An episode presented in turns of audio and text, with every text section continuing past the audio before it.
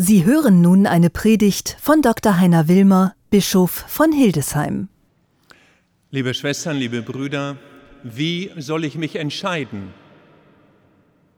Was soll ich tun, wenn in meinem Weg plötzlich der Weg, die Straße sich gabelt und die Entscheidung gefragt ist, gehe ich dorthin oder dorthin? Was heißt das für die anderen, für die mit mir verbundenen Menschen? Was heißt das für mich selbst? Was heißt überhaupt die Folge von Entscheidung absehen zu können für ein Selbst, für andere, für die Natur, für diese Welt? Was heißt es, sich zu entscheiden mit Blick auf die Kinder? Für welche Haltung entscheide ich mich meinen Enkelkindern gegenüber? Wem will ich das, was ich habe, vererben? Für welche Haltung entscheide ich mich, wenn ich merke, ich werde krank und es geht mir nicht mehr so gut? Wie entscheide ich mich innerlich, wenn ein lieber Mensch, mit dem ich lange, lange zusammengelebt habe, plötzlich schwer krank ist? Wie entscheide ich mich für ihn, für sein Umfeld, für mich? Und darf ich, wenn ich zu entscheiden habe zwischen hier und dort, hoffen? Und wenn ich denn hoffen darf, was heißt Hoffnung konkret? Die Heiligen, deren Fest deren Jubiläum wir heute feiern, waren keine perfekten Menschen. Sie waren Menschen, die zum Teil, wie es im siebten Kapitel der geheimen Offenbarung heißt, wir haben eben den Text gehört, Menschen, die in großer Bedrängnis gelebt haben, zum Teil verfolgt wurden, ihnen wurde nachgestellt, wie zum Beispiel den frühen Christen im Reich der Römer, in einer Zeit des Kolonialismus, des Imperialismus, wo es darum geht, sich zu entscheiden für Gott oder den Kaiser. Opfere ich dem Kaiser mit allen positiven Konsequenzen vielleicht oder bleibe ich auf der Straße dem Weg des Glaubens mit allen Konsequenzen bis hin zur Bedrohung des Lebens. Ich glaube, von uns wird diese Entscheidung bis zum Martyrium kaum abverlangt. Und dennoch sind auch wir immer wieder vor Gabelungen, wo es gilt, sich zu entscheiden. Dante Alighieri einer der größten Dichter Italiens, vielleicht der größte, es sei dahingestellt. Als er 1321 starb, starb er im Exil. Er hatte sich entschieden, er hatte politisch gehandelt und es war schlecht ausgegangen. Die falsche Regierung kam an die Macht und man machte ihm den Gar aus. Und seinen liebgewonnenen Wohnsitz hatte er zu verlassen bis zum Tod. Und er schrieb sein größtes Werk, das bis heute unsere abendländische Literatur und darüber hinaus prägt, die göttliche Komödie, La Divina Commedia. In drei Stufen Hölle, Fegefeuer, Himmel, Inferno, Purgatorio, Cielo. Und die Hölle beginnt wörtlich mit dem Text, in der Mitte meines Lebens war ich auf dem Weg durch einen dunklen Wald und stellte plötzlich fest, dass der direkte Weg verbarrikadiert war. Und es ging nicht mehr weiter. Dante spiegelt sein eigenes Leben, auch als er das niederschrieb, war er nicht mehr in der Mitte seines Lebens, sondern schon zu Beginn des dritten Teils, Anfang des Älterwerdens. Und er sagt dann über die Hölle, Die Hölle, schreibt er, ist ein Ort, auf dessen Pforten aufgetragen ist in schwarzen Buchstaben für alle, die dort eintreten, lasst alle Hoffnung fahren. Die Welt, die Hölle, ein Ort, ein Empfinden, ein Bewusstsein ohne Hoffnung. Anders gesagt, ohne Hoffnung geht die Welt zum Teufel. Was heißt das für uns?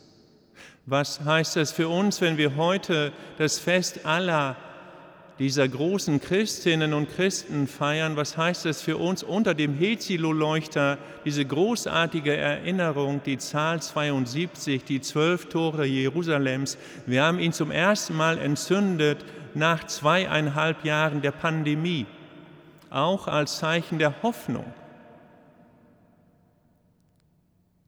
Wie geht Hoffnung konkret? Theresia von Lisieux, diese junge, dynamische französische Mystikerin, entschied sich, mit 15 Jahren es ihren beiden größeren älteren Schwestern nachzutun und trat mit päpstlicher Erlaubnis in den Karmel von Lisieux ein. Heute würden die meisten Eltern den Kopf schütteln Verwandte würden davon abraten, Freunde würden sagen, um Himmels willen. Eine großartige junge Frau, die sich für Gott entschied, die in der Abgeschlossenheit des Klosters eine unglaubliche Offenheit lebte, ein großes Herz und im 19. Jahrhundert in einer Zeit der neuscholastischen Theologie, in einer Zeit der dogmatischen zum Teil Verhärtung und einer gewissen Härme, gewann sie einen neuen Zugang zum Glauben. Sie pflegte ein Gottesbild, das menschlicher ist. Sie entschied sich für Hoffnung. Konkret, statt wie es damals Mainstream war, statt sich vorzustellen, der Gott, zu dem wir beten, ist der gerechte, strafende Rächer, vor dem ich Angst haben muss, weil er mich eines Tages in die Hölle oder zumindest ins Fegefeuer werfen dürfte und könnte. Diesen Gott, so Therese von Lisieux, empfindet sie ganz anders. Statt von dem gerechten Rächer zu sprechen, spricht sie eher vom barmherzigen Vater, von einem Liebenden, der mich umfängt, der mich umarmt. Ein Gedanke Theresas. Ein zweiter Gedanke, statt die Ethik nach oben zu stellen im Glauben, die Disziplin die Moral, die Ansage, das hast du zu tun und jenes zu lassen, stellt Theresa das blinde Vertrauen in den liebenden Gott nach vorn. Er meint es schon gut mit mir. Er wird mir den Weg zeigen. Und ein drittes, eine Falle im Klosterleben, aber auch eine Schwäche für uns in der deutschen Kultur, das Streben nach Perfektion, das Streben nach Vollkommenheit, nach Leistung. Streng dich an. Unsere Kindesbotschaften lauteten doch zum Teil, von nix kommt nix, ohne Fleiß keinen Preis. Statt dieser Leistungsebene und dem Hang zur Perfektion setzt sie das Herz Gottes, den Liebenden, der mich so umfängt, ohne dass ich dafür etwas tue. Anders gesagt, Sie hatte zutiefst verstanden, was es bedeutet, in der Gnade Gottes zu leben, ohne der Werkgerechtigkeit anzuhangen. Zutiefst ließ sie den Satz auf sich wirken, nicht bist du gerettet durch deine Werke, sondern durch die Gnade.